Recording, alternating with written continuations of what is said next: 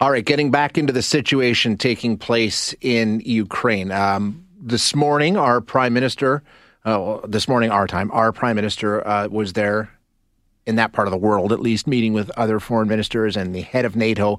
So these high level meetings are continuing, and there's all kinds of discussion about what the next steps might be. One of the big asks out of Ukraine uh, for a number of days now was a plea to the United States to help Kiev get more warplanes to try and help fight what's going on with Russia and try and maintain control of the airspace. You've heard talk about no fly zones. Um, it's a non starter for, for most people who seriously take a look at it from NATO's point of view. Um, and the reasoning, as far as I understand it, is because in order to have a no fly zone, you must enforce it. And to enforce it, you must engage in combat with Russian planes, which means World War III. So it's a non starter for most people who've taken a look at this. But is there a way around providing planes to Ukraine so they can enforce it on their own? And that's the discussion at hand. And uh, we're going to get into it now with Dr. David Bercuson, who is a professor of history, director emeritus at the Center of Military Security and Strategic Studies at the University of Calgary. Doctor, thanks so much for your time today. I appreciate you joining us. No problem.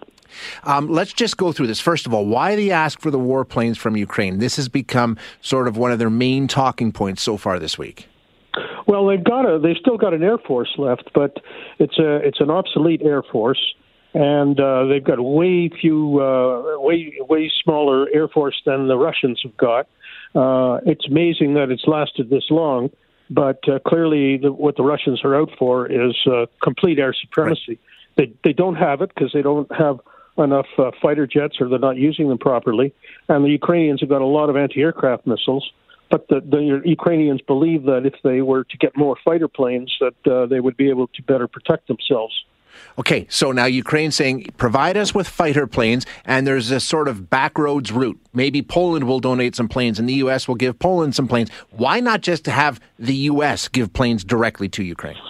Because uh, Russia has made it very clear that that would uh, constitute, as far as they were concerned, that would constitute NATO involving itself in the war. Okay. And we don't know what's going on inside of uh, Putin's head. So, uh, will that would that constitute uh, another step towards a third world war? We don't know. We've got to be very careful about that. And so, in in the meantime, this discussion about you know maybe providing them through a third country, essentially, you're still doing the same thing, right? I mean, it's an, it would be another uncertain step to take. It is a very uncertain step. Uh, probably nobody knows this anymore, but in in uh, at the beginning of the Second World War, when the United States was neutral and Canada was at war, this was in September of 1939. Uh, American neutrality laws forbade the flying of American aircraft to Canada. And uh, what they did was they they they had a lot of these airplanes. They flew them to places in uh, North Dakota, Montana, and so on, and they and they hooked them. They brought them across the border behind tractors or horses or whatever, and then they flew them away. Hmm. you know, I don't know if that's a viable alternative for what's going on there, but it's the closest thing that I could think of from a historical example of what might be done. But then you see, uh, you know, uh, the mad murderer in Moscow might say, well, that constitutes NATO interfering in a war, and I don't care how they get those airplanes. Right. I mean, that's, so that's the problem. That's the issue here. I think when you're talking about anything, I mean, it seems like you're splitting hairs, really. And I, I, guess the question is when you talk about this no fly zone, and we keep, you know, there are still uh, t- today, this morning, politicians in Ukraine demanding that NATO uh, enforce a no fly zone, you know, help us win this war. Um, that's a non starter, right? Because we know if you're going to institute a no-fly zone, you must enforce it, and that's World War III, correct? That's yeah, for sure. Well, yeah, uh, we we believe it's World War III, and who the hell wants to take the right. chance? Now, I understand why they keep demanding this, even though they know they're never going to get it, because you know, at the end of the day, if if the Ukraine survives as an independent political entity, and I have my doubts that it will, I certainly hope it will, but if it doesn't, uh, or if it does, then they've got voters to think of. And uh, th- their people are pressing them. Why can't we get a no-fly zone? Yeah. Every time we see another one of these of these terrible pictures of, of bodies lying in the streets and somebody being interviewed, he says, I want a no fly zone. My family has just been killed. Well, you can understand that, and I can understand it. But the larger question is uh, how far do we want to go with this? And uh, there's danger already of, uh, of, of the Russians mistaking and dropping bombs into Poland or mm-hmm. whatever. These kinds of things have happened before. And uh, this is about, probably as close to a World War III as we're going to get since the Cuban Missile Crisis of the early 1960s.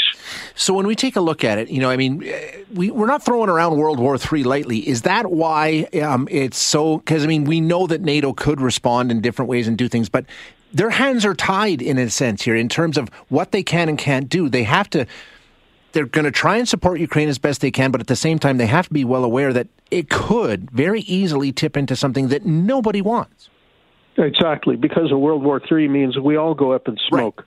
So the the question is, how much can you do uh, without pushing, uh, you know, the Russian ruler? I won't say his name.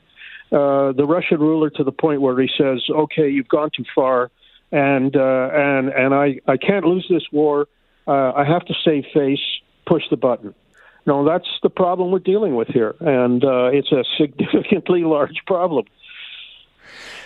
When what we're seeing from NATO, as somebody who analyzes this and studies this, what do you think they're attempting to do at this point? Is it matter is just containment, try and, and, and keep this contained to the area and, and hopefully not see it escalate and spread further? Well, that that would be number one priority. Number two priority is to fill the uh, Ukraine with as many weapons as possible, uh, anti-aircraft and uh, and anti-tank weapons primarily. For some reason, the Russians uh, don't seem to be using very many uh, guided munitions. They they drop dumb bombs everywhere, so their their uh, their aircraft are coming in fairly low, and that makes them vulnerable to these shoulder-fired anti-aircraft weapons. Besides the S 300 systems that Ukraine already has.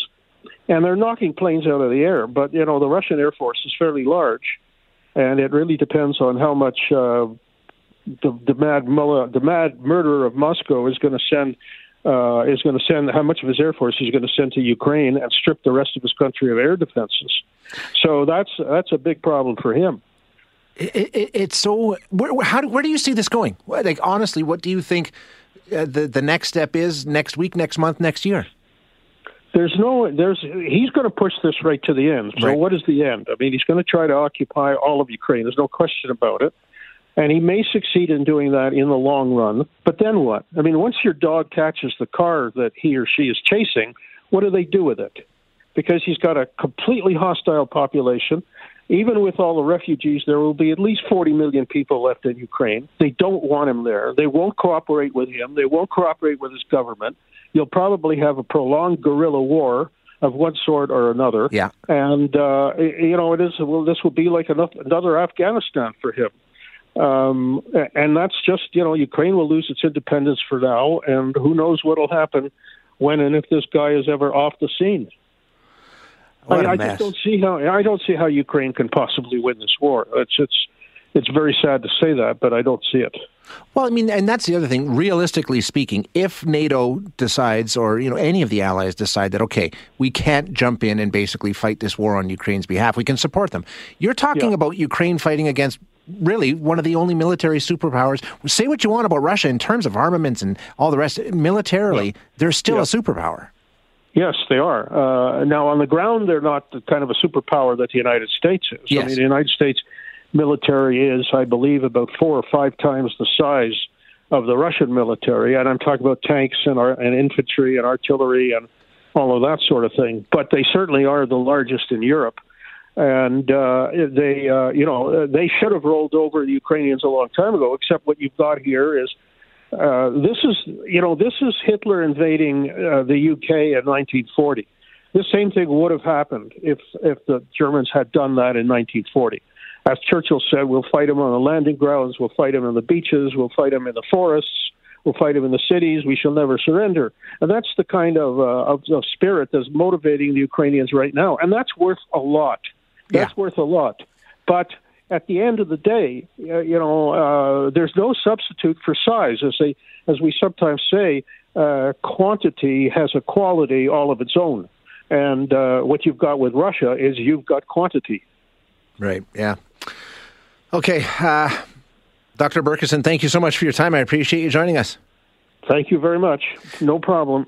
That is Dr. David Bercuson, who is a professor of history and director emeritus at the Center of Military Security and Strategic Studies at the University of Calgary. And um, yeah, interesting around the planes. And somebody sent a text. Um, I've heard that you know they can't fly certain planes. Yeah, absolutely. It depends what the Ukrainian um, pilots are trained on. Right. One of the main issues is MiGs. You know, the Russian planes. Um, that they can fly those. That's what Poland has. So the planes would go from Poland and be shipped into Ukraine. They can fly those. They're trained on those. Um, and then Poland's air force would be backfilled by the United States with F-16s. I don't know. It's all very confusing. And then the other issue, which was raised by our guest, is the fact: okay, fine. How do you get those planes into Ukraine?